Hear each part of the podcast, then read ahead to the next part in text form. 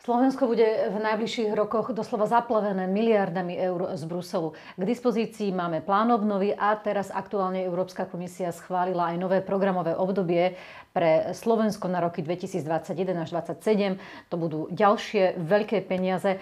Takže témou dnešnej diskusie je, či dokážeme minúť, e, efektívne minúť, využiť tieto obrovské zdroje, ktoré budeme mať k dispozícii a do akej miery aj pomôžu regiónom. Pretože práve pomoc zaostávajúcim regiónom má byť slovenskou politickou prioritou podľa Európskej komisie. Do akej miery sa nám to teda podarí, to už je téma na, na môj rozhovor s Antonom Marcinčinom, ktorý sa téme zaostávajúcich regiónov dlhodobo venuje. Dobrý deň. Dobrý deň. Dnešnú tému organizuje Slovenská spoločnosť pre zahraničnú politiku spolu s nadáciou Friedrich Ebert Stiftung a ja budem rada, ako vždy, ak sa zapojíte aj vy vašimi otázkami, ktoré nám môžete posielať cez sociálnu sieť, na ktoré nás sledujete. Ja to budem priebežne kontrolovať na mojom telefóne, uvidíme, aké otázky od vás prídu.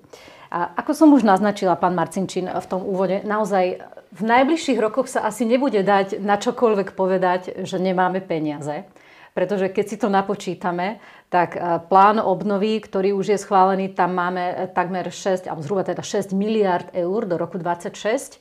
Teraz máme nové programové obdobie do roku 2027, plus tam sú tie dočerpávajúce roky, to je 13 miliard. To je obrovský balík peňazí. A prirodzene sa natíska otázka, že aká je vôbec naša absorpčná kapacita? Či vôbec sme schopní toľko peňazí na Slovensku efektívne minúť? Myslím, že tá odpoveď je veľmi jednoduchá. Nie sme. Samozrejme, nie sme schopní to efektívne minúť, dokonca ani len minúť. A ukazuje sa podľa, tých, podľa tej doterajšej skúsenosti. Konec koncov peniaze, ktoré sme mali na obdobie, ktoré končilo v roku 2020, teraz je december 22, sme minuli 60 a to vôbec nehovoríme o tom, či efektívne alebo neefektívne. Ak sa pozrieme na regióny, tak zdá sa, že sme v kohézii nejako príliš nepokročili. Dokonca, dokonca sme pokročili tak ďaleko, že tá naša slabosť regiónov sa už prejavuje na národnej úrovni tak, že už ako štát začíname zaostávať za inými novými členskými štátmi. Že sme prestali dobiehať e, ten, ten európsky priemer, k tomu sa dostaneme neskôr, ale tuto sa musíme pristaviť, lebo nie len teda odborníci, ale aj bežní ľudia si položia otázku, že ako je to možné? Prečo nedokážeme minúť tie peniaze? Tá otázka je veľmi triviálna, ja viem. Stále si ju kladieme ale stále je na stole. Ako je to možné, že nedokážeme tie peniaze minúť, keď tu neustále od vlády počúvame, že na to nie sú peniaze, na to nie sú, na to nie sú. Prečo je to tak? Ako, sú, sú na to rôzne dôvody a taký ten, začal by som úplne primitívne. Sú ľudia, sú, sú ľudia, ktorí možno nemajú veľa peňazí, ale sú kreatívni, majú dobré nápady a to, čo majú, investujú do vzdelania, investujú do produktívnych aktív, a, lebo vedia, že sa majú zle, ale, ale keď sa budú snažiť, budú sa mať lepšie. Tak to fungovalo aj na Slovensku. Šli sme na vysoké školy, šli sme na stredné školy pred nejakými 50 a, a, a viac rokmi. A ono sa to ukázalo, že to bola dobrá investícia. A potom sú ľudia, ktorí majú to nešťastie, že majú príšerne veľa peňazí. A o tom písali už dávno orientálni filozofovia, že tá prvá generácia, ktorá to vydobie, tak tá funguje, druhá ešte trošku a tretia už má veľké problémy z tých, z tých príšerne veľa peňazí. A nešiel by som až tak ďaleko, ale je pravda, že my máme príšerne veľa peňazí a to nie len tie, ktoré ste spomínali, ale napríklad aj priame platby do polnohospodárstva a rozvoja vidieka.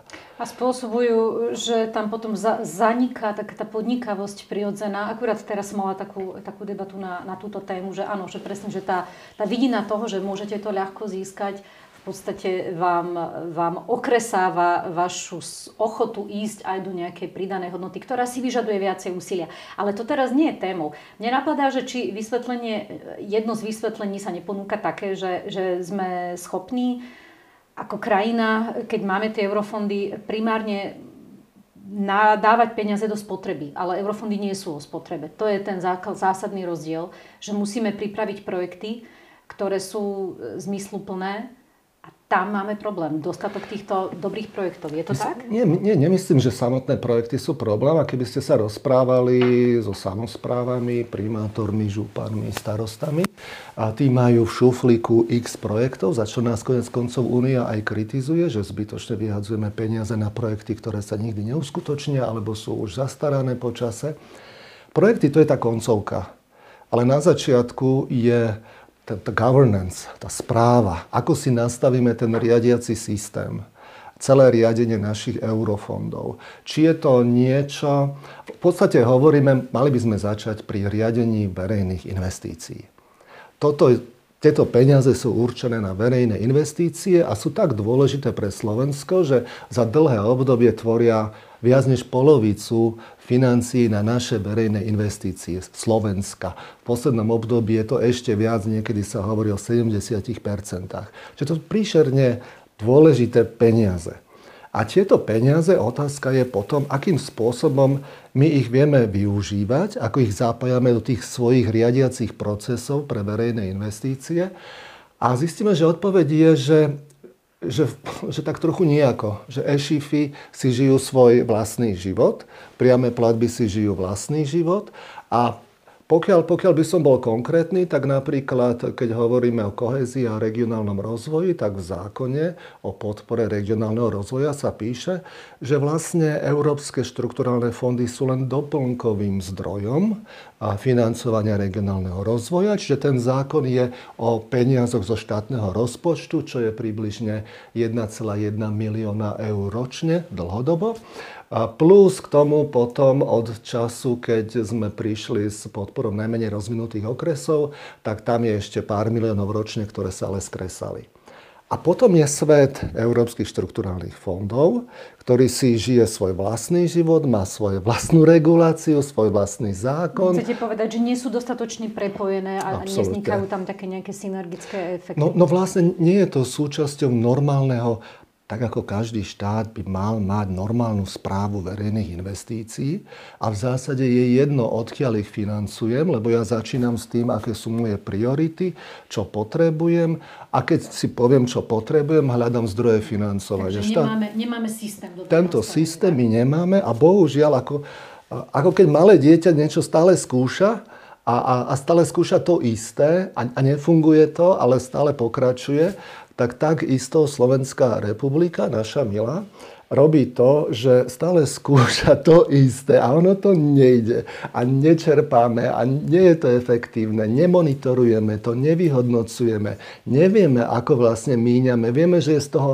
strašná kriminalita, vieme, že strašne veľa ľudí zamestnávame v systéme. Jedni na ministerstvách, na rôznych jednotkách, ktorí vymýšľajú výzvy, hodnotia ich, vymýšľajú pravidla, druhí sedia, pripravujú projekty. Straš... Ale nefunguje to. Ale celé to nefunguje. Je to príšerne drahé. Stále to skúšame rovnako a ono to nefunguje. No, Veronika Remišová teraz tvrdí, že už to fungovať bude, že ona to teda nastavila úplne po novom, ten nové, to nové programové obdobie a konkrétne tvrdí, že zásadne sme zredukovali byrokraciu a zjednodušili, zjednodušili sme využívanie eurofondov. A to by malo poviesť teda k tomu, že to bude efektívnejšie, že to bude rýchlejšie a že všetky tieto problémy, o, ktorom, o ktorých hovoríte, že sa strátia. To je úplne perfektné. A vy veríte, že to tak nastane alebo nie? Ako v, podstate, v podstate samozrejme jedno, či, či tomu verím, ale Robíme mnohé, mnohé okrúhle stoly po celom Slovensku posledných rokoch a problém je, že tomu už neverí nikto. A nielen, že tomu neverí nikto, keby to, lebo to počuli stokrát. No a ja som to už počula stokrát, preto sa vás Neverí to nikto, tomu nikto. Ľudia sú už frustrovaní. Myslia si, že v tej Bratislave sme sa museli totálne zblázniť, že sme totálne odrezaní od reálneho života a oni už rozmýšľajú o iných zdrojoch financovania a nielen rozmýšľajú, ale aj využívajú iné zdroje financovania, hoci aj pôžičky komerčné. Radšej, než sa sa zapájať do týchto víziev európskych fondov. Prečo je lepšie si zobrať pôžičku, ktorú musíte splatiť ako e, grant e, z EŠIFu? A vyzerá to zvláštne, že? Ale v skutočnosti, ak som obec, tak štát chce, alebo mesto, Štát chce, aby som mal svoj plán hospodárskeho sociálneho rozvoja. Čiže aby som si povedal, aké priority mám na ďalšie obdobie. Takže aby som plánoval. Ano. Čiže ja si plánujem. A ak idem e, cez pôžičku, tak je to v zásade veľmi jednoduché, pretože viem, že potrebujem, ja neviem, pol milióna na konkrétnu investíciu, a s tým, že využijem aj nejaké svoje personálne kapacity, Áno, nejakých tak je to ľudí. Nikto vám do toho nerozpráva, ale banka, plánovanie je dobré ako také. Plánovanie je super. S bankou, ak sa dohodnem, tak sa dohodnem. Nie je to administratívne príšerne náročné. Každý bloček mi nekontrolujú a spolufinancovanie na každom. A žiadne korekcie nehrozia na konci. Mm.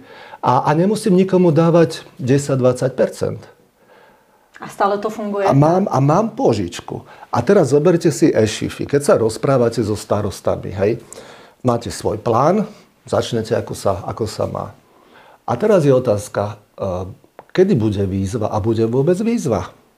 Dobre, konečne je výzva. Fajn, mám pripravený projekt, dobre. A mám pripravené všetky dokumenty, uchádzam sa. Aká je pravdepodobnosť, že budem úspešný? Možno, že budem úspešný. Dobre, dajme tomu, že som bol úspešný a, a teraz začína celé, celé tá problém. Verejné obstarávanie, kontrola, ktorá je nekonečná. A medzi tým sa zmenili ceny navyše v tomto období, čiže konečne mi všetko odsúhlasili, iba že dodávateľ povie, že, že prepašte za tie peniaze, ja to už neviem spraviť. Či, no. A, a, no, a, a práve toto teda Veronika Remišová sľubuje, že už by malo odpadnúť, že by to malo byť celkovo jednoduchšie, kratšie. Z toho, super. ako viete, ako to to už vieme, že ako je, je nastavený ten systém. Viete, aký je rozdiel medzi ruskou a ukrajinskou armádou, e, ktorý by ste počuli od, od pána generála Macka v riadení? Áno, v decentralizácii. decentralizácii. Pretože keby som decentralizoval, tak tak robím to, čo mi radí OECD, čo skúšajú všetky štáty okolo nás a čo, čo, čo poznáme aj v každej domácnosti. Nie je možné, aby, aby jeden človek, alebo jedno ministerstvo, alebo aj jedna vláda v Bratislave riadila do detajlov celú republiku. To, to, je, to je absolútne neefektívne a vedie to k tomu nášmu nízkemu čerpaniu a k tomu chaosu, ktorý tu spôsobujeme. Čiže ak, ako domnievam sa, že ak pani ministerka pripravila takéto geniálne nástroje, tak ich musela a prejsť naozaj so, so zainteresovanými stakeholdermi a so všetkými ľuďmi, ktorí, ktorí, ktorí v tom robia. A tí asi by pol roka, tri mesiace sa už všade ozývali, že aké to bude teraz geniálne, že presne to tam je to, čo potrebujú. Ale ako vieme, my máme skôr inú históriu. My máme históriu regulácií, ktoré sa pripravujú tajne, v úzkom kruhu, rýchlo, čím skôr cez parlament. A, a potom, ako citujem niektorých poslancov, život ukáže. Uh-huh. A to bol prípad aj príprave týchto nových pravidel? Povedali by ste? No, nepočul som nikde žiadnu veľkú chválu, nevidel som nikde žiadne nejaké reakcie, mm-hmm. ani tých starostov. My sme skončili v októbri, tuším, koncom októbra, tú našu najnovšiu, najnovšiu, najnovšie turné a po, po mestách. A, a nikde som nepočul. To čo, to, čo som videl, bola totálna frustrácia a, a nedôvera. No dobre, tak sa pozrime e, na to, že čo teda tie regióny a akým spôsobom na to reagujú. E, teraz ponovom, ale tie nové pravidlá by mali zohľadňovať to, čo ste vypovedali, teda tú decentralizáciu, pretože o tých projektoch, aspoň takto je komunikované, by tie samozprávy mali rozhodovať autonómne. To znamená, aké konkrétne tematické zadanie, aké projekty si oni vyberú, mali by si dopredu vytvoriť taký svoj veľký zásobník na celé to obdobie projektov, e, schváliť ich podľa toho, čo oni naozaj potrebujú a potom by sa to malo realizovať. Takže z tohto hľadiska by to malo lico pracovať s tými potrebami, ktoré ste vypovedali. To znamená, že tie regióny samé by si mali určovať, aké projekty sa podporia. To je dobré, nie? A sme na Slovensku, čiže malo by to fungovať a nefunguje. A nedá sa, nedá sa. Ako je už dopredu heslo. viete, že to nefunguje. No to, to viem kvôli tomu, že už tu nejakú dobu žijem a pracujem v tomto prostredí. Nie, nie dopredu, ide o to, že, že prečo by to malo fungovať. Hej? Tak zatiaľ je to na papieri, samozrejme, a, ako odhodlanie. No nie, nie, ono to úplne na papieri nie je. To už niekoľko rokov sa pripravuje a dokonca to bolo aj v predchádzajúcom období. My sme mali regionálne integrované územné stratégie RIUSy, na ktoré tiež sa vyčlenili nejaké financie a tie mali fungovať ako takto autonómne a mali pomáhať rozvíjať kraje a krajské mesta. A, a bohužiaľ nikdy sme to poriadne nevyhodnotili, že teda čo sa stalo a vieme len nejako anekdoticky doložiť, že, že to nefungovalo, že sa zišli raz, dvakrát a potom tie peniaze sa niekam naliali a nikto poriadne nevie. Čiže to, to je skúsenosť, ktorú sme nevyhodnotili. Teraz robíme integrované územné stratégie a tie riadia, a, a obávam sa, že musím teraz trošku to vysvetliť, také tri hlavné body. Rady partnerstva. Teraz rada partnerstva, to je ten paralelný svet. V normálnom našom svete máme a, kraj a župu. Máme župný parlament, ktorý si volíme, máme župana. Hej? Župný parlament by mal si prijímať rozhodnutie na základe nejakých odborných štúdií, postojov, čohokoľvek, konzultácií. Čiže v podstate by sme mohli povedať, že milá župa, my vám dáme nejakú miliardu na 7 rokov, Váš ročný rozpočet je nejakých štvrť miliardy plus minus, čiže na 7 rokov, to je solidné. A keďže tu sú nejaké pravidla a ciele, tak, tak my vám dáme e, nejaké pravidla, inštrukcie, my chceme to monitorovať, my chceme mať inšpekciu a, a vy ste dole, čiže vy tie peniaze budete používať. A ak nie, bude zle. No a... no a my to robíme trošku ináč. A skúsme to tak kondenzovanejšie no, povedať, aby My povieme, toho, sme župa, sa v tom nestratili. Ty síce máš parlament a všetko, a to sa nám nepáči, to, to je volené a to sa nám nepáči. My urobíme radu partnerstva mimo župy.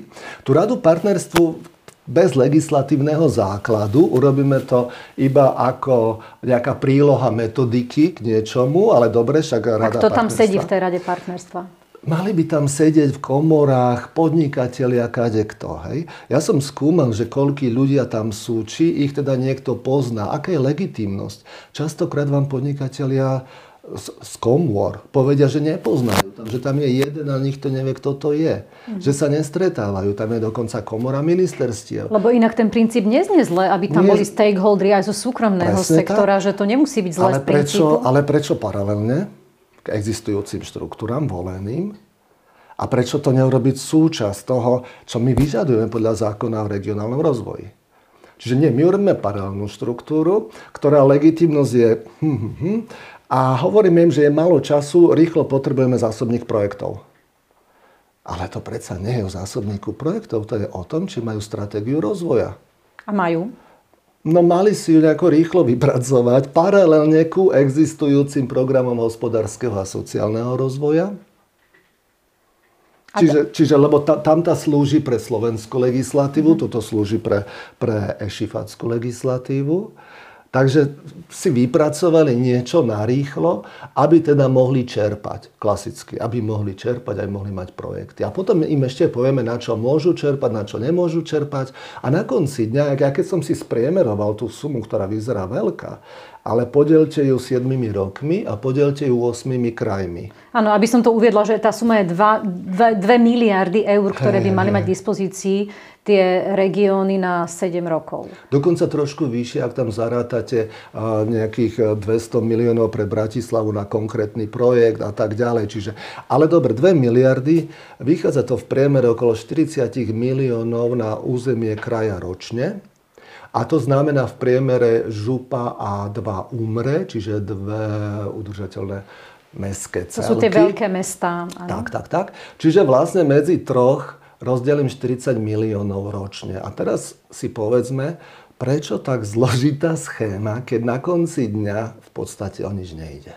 Nie je to veľká suma. No, áno, no, určite, ak by chceli by postaviť dalo... nejakú kanalizáciu alebo nebodaj naozaj vraziť peniaze do, do vážneho rozvojového projektu a vstúpiť do verejno-súkromného partnerstva, vodíkovú technológiu a podobne, tak, e, tak veľa peniazí nie je. To im z toho nebude stačiť. Takže podľa vás, no vyznieva to tak pesimisticky, ja by som strašne chcela aj teda vniesť do toho niečo, niečo pozitívne, že že či dokážeme naplniť teda tú výzvu Európskej komisie, aby práve ten rozvoj regiónov bol politickou prioritou, aby sa v tom pokročilo? No pre mňa by bolo veľmi pozitívne, keby sme sa konečne o tom začali baviť.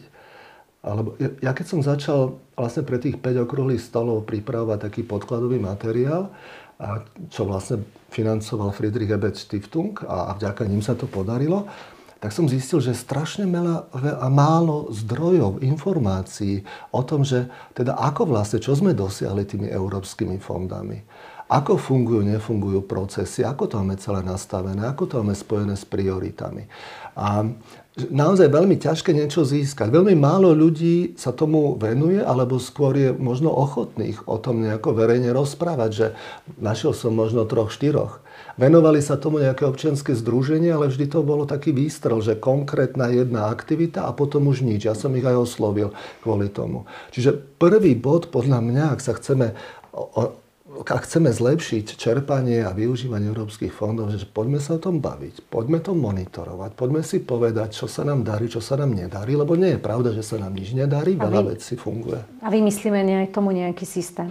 Veľmi rada by som ešte zmienila to, že ako vlastne pristupovať k tomu stieraniu tých regionálnych roz, rozdielov, mm-hmm. pretože veľmi dlho sme sa na to na Slovensku pozerali len tou optikou chýbajúcich diálnic. Mm-hmm. A toto stále platí? A vieme to vôbec vyhodnotiť, keď tie diálnice stále nemáme? Potiahnuté až do Košic? Ono to platilo u nás a stále sa o tom hovorí, že treba mať diálnicu. Ako v zásade to samozrejme neplatí a neplatí to kvôli tomu, že diálnica je obojsmerná. A... Dobrý, dobrý point, áno. Problém je... Že by to ešte viacej urýchlilo ten odliv tých talentov na Presne západ. tak a ešte zvýšilo konkurenciu na lokálnom trhu. Čiže viete oveľa rýchlejšie už doviezť naozaj všetko a zabiť tú miestnú produkciu a miestne služby ale zasa aj priviesť, viete, oveľa viacej a takisto viete vyviesť aj to, čo by oni mohli teda vyvážať tamojšiu produkciu. Že čiže to, áno, to, to je veľmi treba, akože otázne, áno, že, že čiže, čo, čiže do akej miery by to bolo... Určite v modernom svete potrebujete dopravné Tá, tá diálnica by určite nebola zlá, ale asi sa zhodneme na tom, že ten betón to nevyrieši. Nie, ono sa ukázalo, najmenej rozvinuté okresy, ja som sa vtedy sporil s IFP, ktorí jasne povedali, že musí byť diálnica a všetko vyriešime. Ale najmenej rozvinuté okresy, Kežmarok je veľmi blízko pri diálnici. On je pár kilometrov, ja neviem, 15 alebo 20. Sice sú tam úzke miesta, ale, ale je veľmi blízko. Potom máte, ja neviem, Michalovce, Humene, ktoré sú ďaleko a pritom neboli medzi tými najmenej rozvinutými okresmi. Čiže ono to nie je úplne tak, že potrebujem diálnicu. Samozrejme je to výhoda, ale nie je to len to. Takže o čom to je? No všetky učebnice a všetky skúsenosti, a stačí ísť do Polska, Maďarska, Česka a, a kdekoľvek, sú o tom, že, že vy musíte nechať a, miestnych, aby sa o seba starali že decentralizácia. A zároveň musí tam byť ale aj taká mentalita tých miestných, že, že majú v sebe tú, tú podnikavosť alebo aspoň tú schopnosť sa no. autonómne o seba nejako prejaviť nejakú Pozrite iniciatívu. Sa. Lebo ja som zase raz robila, Hej. E, som sa raz rozprávala o tomto s jedným geografom, ktorý mi tvrdil, že ono tie regionálne rozdiely sú do určitej miery aj prirodzené a sú práve definované aj, aj tou geografiou, kde niekde máte hory, niektoré oblasti mm-hmm. sú prirodzene vzdialenejšie, buď sú izolované tými horami, alebo sú natoľko vzdialené od tých prirodzených centier rozvoja, čo sú mestá, väčšie mestá, že jednoducho e, tých ľudí to vedie k tomu, že zostanú tam takí učupení, a, a men, mentálne sú nastavení skôr tak, že, že niečo nám sem prineste a dajte nám sem vy nejakú fabriku, kde sa my môžeme zamestnať, ale že to zabíja tú ich vlastnú iniciatívu. A sedia tam na internete a posielajú softvery do celého sveta. A zároveň. Ale nie, to, to je náš taký pohľad, ako, ako teda tí ľudia sú Neviem. Východniari sú veľmi podnikaví ľudia. Ja Zoberte ich nechcem si teraz akože zaznávať, len vrajím, že toto je jedna z tých nie, teórií. To je presne ten pohľad a, a oproti ponúkam pohľad, že východniari sú neskutočne podnikaví. Východniari mali bližšie do Prahy než do Bratislavy. Študovali v Prahe, študovali v zahraničí, študujú v zahraničí. Východniari sú veľmi úspešní ľudia. Jediný problém je, že nevedia uspieť na východe. A otázka je teda, že prečo sa oni vlastne musia stiahovať preč ak chcú uspieť. A či naozaj tam nič nie je, ako teda tvrdíme všetci v podstate a celá naša vládna propaganda, nič tam nie je a my z Bratislavy teda sme tak láskaví, že tam skúšame niečo a ono to nefunguje, lebo sa nedá samozrejme u nás. A, alebo či to je tým, že sme to celé zle postavili a stačí sa pozrieť do zahraničia, aj do Česka a povedať si však v Prešove v Košiciach, ak by dostali miliardu z eurofondov, Prvá vec je, že potrebujú pritiahnuť skúsených ľudí, ktorí vedia tú miliardu procesovať. To sú prví. Potom druhá vec je, že môžu začať rozvíjať vedecké parky. IT Valley, Košice, a Spiene a Prešov, e, je, sú tam nanotechnológie, je tam chemické. Presne tak, že tam už to podhubie je veľmi dobre vybudované. Len, a, a moja otázka vždy bola, kto v Bratislave sa stará o ekonomiku Stropkova? Alebo o ekonomiku Sniny? Lebo toto sú presne tie lokálne spoločensko-ekonomické vzťahy, ako sa hovorí v literatúre a ako hovorí OECD, ktoré my nie sme schopní z Bratislavy postihnúť, využiť a, a, a mali by sme jednoducho, ako, a to, to nie je nič novatorské, to, to, to, to je staré, strašne staré, len my sa stále nevieme nejako k tomu dostať. A mali by sme normálne to nechať tým miestným a dať im možnosť. Aby... Dobre, tak teraz tam máme Volvo, bude tam veľká investícia uh-huh. Volvo. Mhm. Zmení uh, zásadne tú situáciu e, v tamojšom regióne? Aj keď mne sa nechcel mi hovoriť, že jeden región, veď východné Slovensko nie je jeden región. Tam sú veľké rozdiely medzi tými jednotlivými regiónmi, ale teda to Volvo by mohlo významne prispieť k tomu, aby aj tie ostatné regióny, ktoré sú ďalej od, od tých Košíc, sa mohli pozdvihnúť vďaka tomu. Bude toto ten impuls? Kiež by, ale, ale, ale zatiaľ znovu nemáme úplne dobre spracované, ako pomohla miestnej ekonomike investícia do Peugeot Citroën alebo Kia. Toto zatiaľ nemáme dobre zmapované a vieme len to, čo počúvame od, od samozpráv a od ďalších ľudí, že vlastne napríklad v Trnave eh, chvíľu tá miestna ekonomika z toho niečo mala, zamestnanosti a podobne, ale počase sa to otočilo v tom, že tak ako predtým všetci cestujú do Bratislavy do práce a tam pracujú imigranti, pre ktorých to mesto nie je pripravené, aby ich nejakým spôsobom absorbovalo. Čiže vlastne z toho vznikol nejaký problém. A nehovorím, že to je čierne-biele, ale, ale nie je to vyriešené. Dobre, keby som to chcela to, to tak nejako skondenzovať, je to o tom teda, že tým kľúčom k rozvoju regiónov je udržanie talentov v tých regiónoch, aby tí ľudia odtiaľ neodchádzali? Podľa mňa decentralizácia. Toto je to jadro, pretože ak, ak zveríte... V podstate, ja keď budem Prešove, ja precestoval som... už máme. Nemáme. Nie, my máme Lepšiu, také, lepšiu decentralizáciu, takú, nor, takú, aby normálne...